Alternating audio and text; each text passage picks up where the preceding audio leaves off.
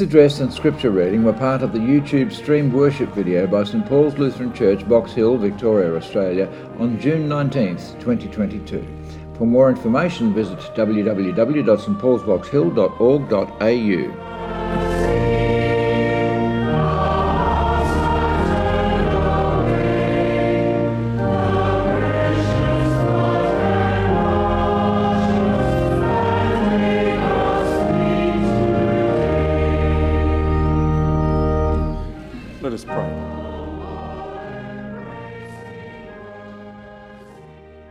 Lord, sanctify us in the truth.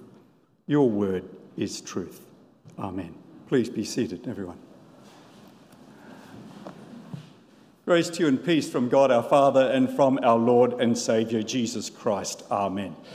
Everyone, you know, sometimes it takes the church a long time to figure out just what it is that the Lord is asking of us from the time of the Reformation in 1517. It took some 500 years for the Christian churches to finally get around to cherishing one another's baptisms. Cherishing one another's baptisms. There was a tremendous moment here in Australia at the end of the 20th century when the combined Christian churches published a combined baptism certificate a combined baptism certificate that could be used right across the Christian denominations.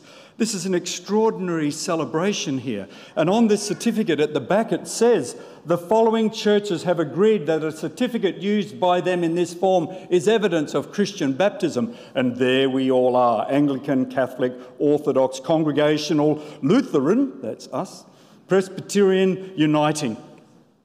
Hmm.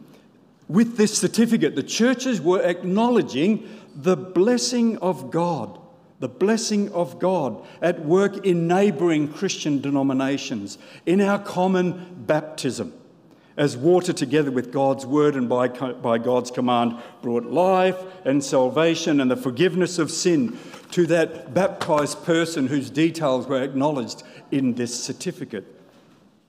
One Lord, one faith, one baptism. That was 500 years in the making. It sometimes takes the church a long time to figure out just what the Lord asks of us.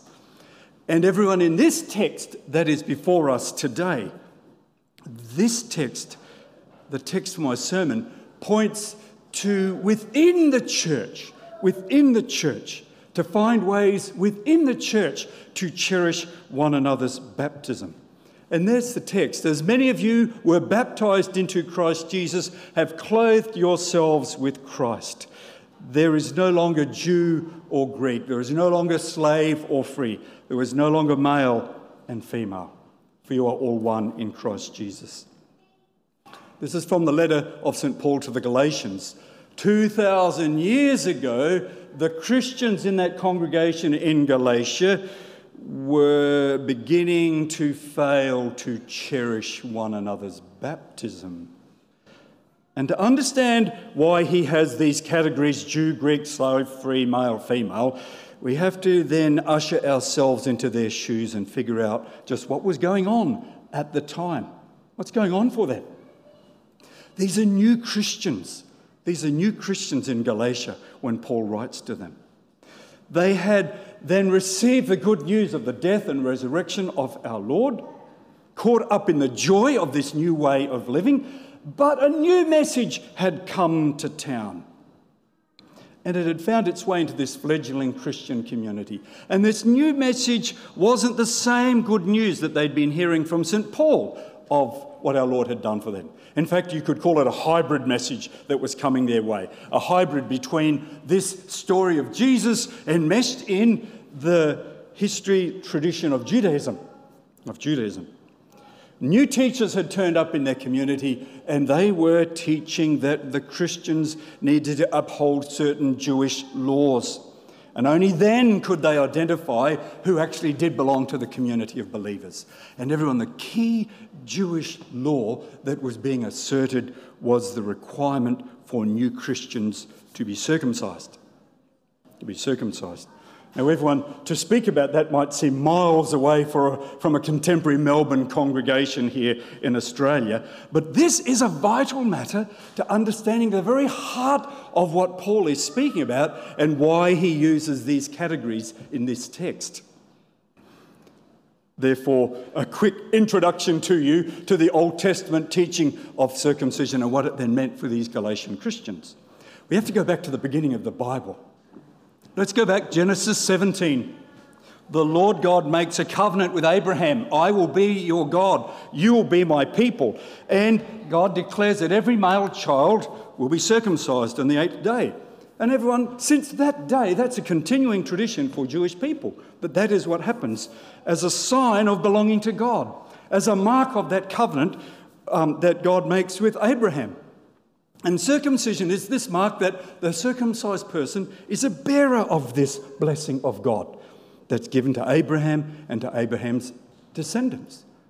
And here's the vital bit that I ask you just to stick in your back pocket to remember for a moment Jewish women were not circumcised. Jewish women were not. But they carried the blessing by being the daughter of a Jewish father or marriage to a Jewish husband. But this is the old covenant. This is the old covenant. With the death and resurrection of our Lord Jesus Christ, there's a new covenant. And the mark of the new covenant is baptism. Thank you, Hannah, for that strong message you gave. Baptism. Believers die and rise with the Lord in the waters of baptism. And this begins to unfold in the story of the early church. After Pentecost, the disciples find the Holy Spirit poured out, and the Holy Spirit is poured out on the circumcised Jewish people and the Gentiles, uncircumcised people.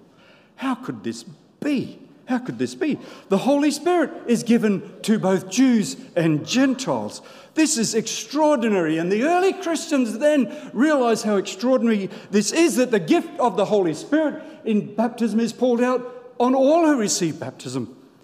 And so they realize this displaces that Old Testament covenant of circumcision. So they get together, as good Christians do, for a synod to talk about this. And the very first synod happens, and it's recorded in Acts 15. And at that synod, they decide that the mark of the Old Testament covenant circumcision no longer applies and they put it aside. And they no longer require that.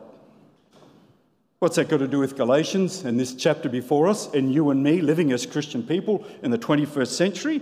Remember those teachers I said have come into town and they're asserting the ways of the old covenant.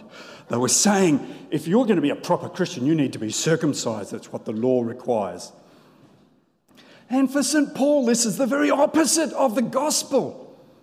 He's proclaiming what we know as what I like to call the big arrow down. It's about what God does for us in Christ's death and resurrection. And that in the cross, there's this exchange as Christ takes upon himself the sin of the world and graciously exchanges our sin for his righteousness, that we would have peace with God. And we are baptized into this grace reborn as the children of God. And so St. Paul pleads, and as you see up on the text, as many of you who are baptized into Christ Jesus have clothed yourselves with Christ. And having said that, he then enters into categories that people are using to divide up the body of Christ. Categories that neglect the radical transformation that baptism has brought to the people of God. There they are Jew, Greek, slave free, male, female. The first of these, Jew Greek, was the way that Jewish people saw the community of the faithful. If you were outside of the faithful, you were called Goyim, Gentile. You belong to that Greek world. You're separate to the household of faith. And that concept is still used today in many contemporary Jewish communities. They'll talk about the Goyim, the nations, those people outside. And St. Paul is saying in the church, this distinction is a distraction. A distraction. We see each other's baptism first and foremost. That's what we see. Everyone, this must have been shocking to see that. If you were a first century person who was trying to enforce the regulations of the Jewish faith, Paul is setting, uh, suggesting that they, they should set aside centuries of tradition. But this is the gospel of our baptism. The second distinction, slave free, was the way you lived in the Roman Empire. You were either a citizen, a free person, or else you were a bonded labourer as a slave. Now, Paul is saying, in the church, this distinction is a distraction. We see each other's baptism first and foremost.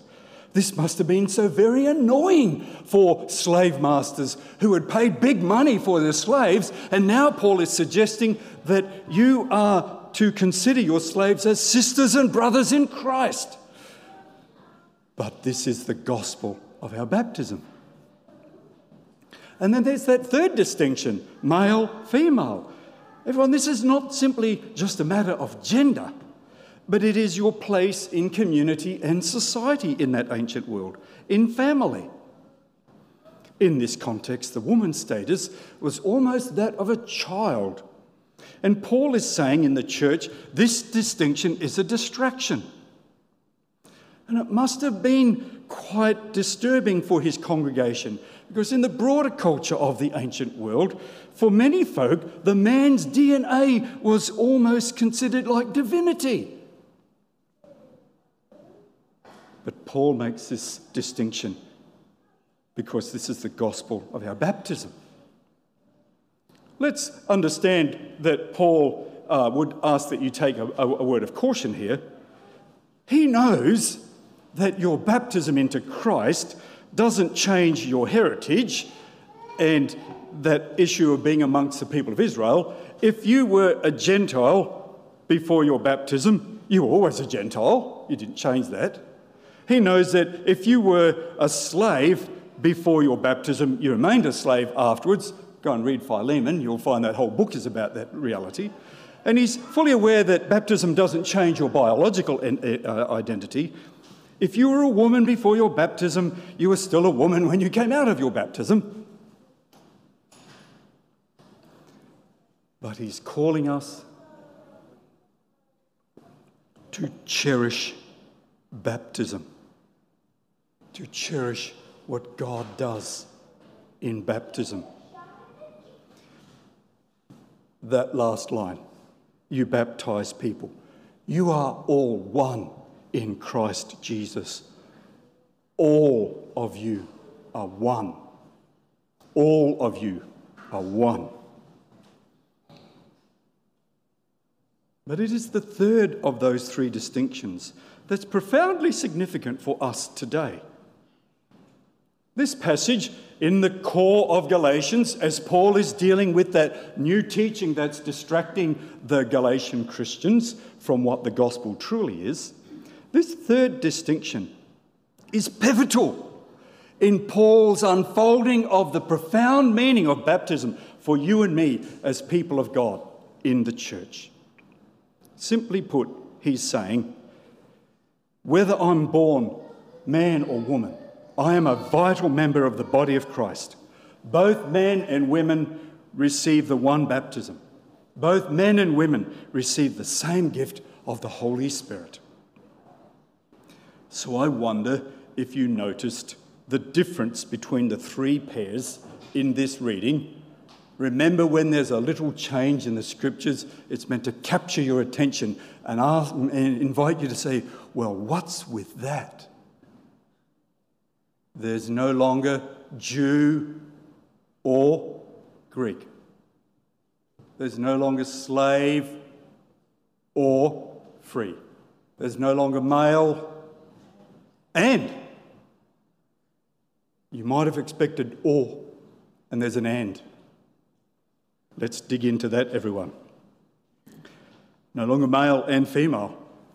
Yes, everyone, that's a direct translation of what Paul writes in the Greek language, and. a direct translation. This third category, male and female, takes you right back to Genesis 1. Right back to Genesis 1. In fact, St. Paul, when he writes this phrase, is directly quoting the Greek translation of that Old Testament passage in chapter 1, where we read, God created humankind in his image. In the image of God, he created them. Male and female, he created them. There's our phrase, male and female. And that's what Paul is quoting here. And everyone, our English language lets us down here just a little bit. They've done the best translation for us, but the two words that Paul uses in Greek that are also in the Old Testament are not dependent on one another. They describe two creations of God. We have, you know, man, man, male, female. These words are not like that. The best we might have is boy, girl, boy, girl. I so wanted to say bloke Sheila, but that's probably not quite the emphasis. But Paul takes us back to the beginning of creation to explain a new beginning brought in baptism by the death and resurrection of Jesus Christ. A new beginning. And he summarizes it really clearly like often happens in another passage in the scriptures. So I take you to what he writes to uh, the Corinthians. His second letter to the Corinthians, he says this From now on, we regard no one from a human point of view, even though we once knew Christ from a human point of view, we know him no longer in that way. So if anyone is in Christ, and that's his shorthand for baptism all the time, everyone. If anyone is in Christ, there is a new creation. A new creation. Everything old has passed away, everything has become new. Now you hear from me why it's important that I explain previously something of circumcision and its place in the Old Testament world. I invite you to pause and walk in the shoes of a first century Galatian Christian woman, newly baptized newly Christian, and now she hears these words from Paul for the first time. As she hears these words, remember her faith identity was under the mark of the covenant of her husband or of her father, and her status was not the same as the man's. Now, Paul declares what baptism means that men and women as new creations are mutual and unified in their baptism into Christ. In Christ, they are co heirs of the promises of God. And everyone, it doesn't quite sound inclusive for our contemporary ears, but they are described, men and women, as sons. As sons. It's an extraordinary witness to these women as inheritors of the promise. And not through their connection to any one person, but what God does for them. And so, to quote from Dr. Martin Luther, what does this mean for us? At the heart of this message is the invitation for you and me to purposefully cherish one another's baptism. And when human culture and agendas require division and relationships of power, Paul invites us to see in each other God's hand in our baptism to see that person in the pew beside you, that person's baptized, like me. That enables me to see what has God, God has done for them, what God is doing in and through them, what God will be doing for them. Even in those baptized people we don't like, or that we don't get on with, or disagree with. This witness invites me to anticipate that God will speak to me through them as they bear the Spirit like me, both men and women. I, should have, you, by the way, Phil, you introduced me. As Bishop of our church in Australia and New Zealand, I assure you that as we sit at a Lutheran synodical gathering, this teaching from St. Paul is at work. This is what drives our Lutheran synodical gathering. What do I mean? We seek delegates from amongst the baptized. It's the primary criteria for a delegate to come to a synod, either district or general. They come together to share in the work of the church. Delegates must be baptized, and we anticipate the Holy Spirit to be at work in and through these delegates young, old, boy, girl. And remember, I said we uh, started that sometimes. Sometimes it takes a church a long time to figure out just what the Lord asks of us. And you're probably fully aware that it took us a long time to grant women the status to be delegates or even to vote. But now we've learned a new way to cherish their baptism and the work of the Spirit in and through them. What does this all mean for us, everyone?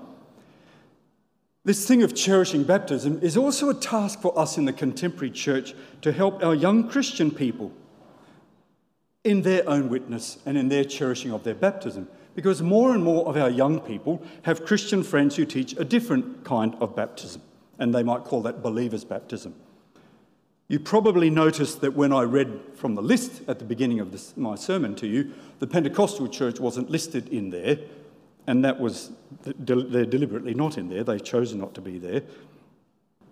But Pentecostal Christianity, with this different teaching, is in fact the largest growing Christian movement in the world. Currently, there are more, 600, more than 600 million people around the world identify with that form of Christianity. And predictions suggest that by about 20, 2050, probably one in 10 people in the world, one in 10 people in the world will be part of that Pentecostal movement. So we need to find ways to help our young people understand and articulate this big arrow down in their baptism of what God has done for them, even though they may have been an infant at the time. To cherish their baptism, even though friends from other churches may not, and to help our young people to confidently say, oh, I don't need to be rebaptized. I don't need to be rebaptized. What does this text mean for us? It has great import for when we are with a sister or brother in Christ who is dying. And we have a challenge with them to help them cherish their baptism. Because around them, everyone, the culture is saying, you know, she'll be in heaven, she's a good person. Well, you know, he, he'll be there, he's a great guy. It is an important witness to a person in their dying to recall what the Lord has done for them in the waters of baptism, how they have been incorporated in the death and resurrection of our Lord Jesus Christ. And there's a seal marked on them in their baptism. God has claimed them and will bring them home to dwell in the house of the Lord forever. Let me end for you with a story about this certificate and an experience I had with it in parish ministry a young couple came to me to have their little one baptised, and every pastor's excited. It's a wonderful thing. The mother and the father were both members of my congregation. She was the Lutheran person, and he'd been brought up in the Roman Catholic community, but both were active in the congregation and decided to have their little one baptised into Christ uh, where I was serving as pastor. But the dad was a little bit troubled. You see, his very strongly Roman Catholic grandma was devastated that the little grandson was going to be baptized Lutheran. She still had this old narrative that she'd grown up with baptized Lutheran, not saved. Deep dread for her. We looked at this certificate together, and he excitedly took it to grandma. And grandma, of course, took it to her priest, as she should. And the priest explained Grandma was delighted. Grandma was changed. And she sat beaming in the front pew during the baptism of her little grandchild, taking lots of Grandma's brag book photos. Sisters and brothers in Christ, we are called as church to find ways to cherish one another's baptism, promoting that big arrow down of what God has done for each of us and is doing through each of us to call out human divisions parading as God's design, to cherish baptism that with one voice we might glorify the God and Father of our Lord Jesus Christ. And the peace of God that passes our understanding keep each of our hearts and minds in Christ Jesus our Lord. Amen.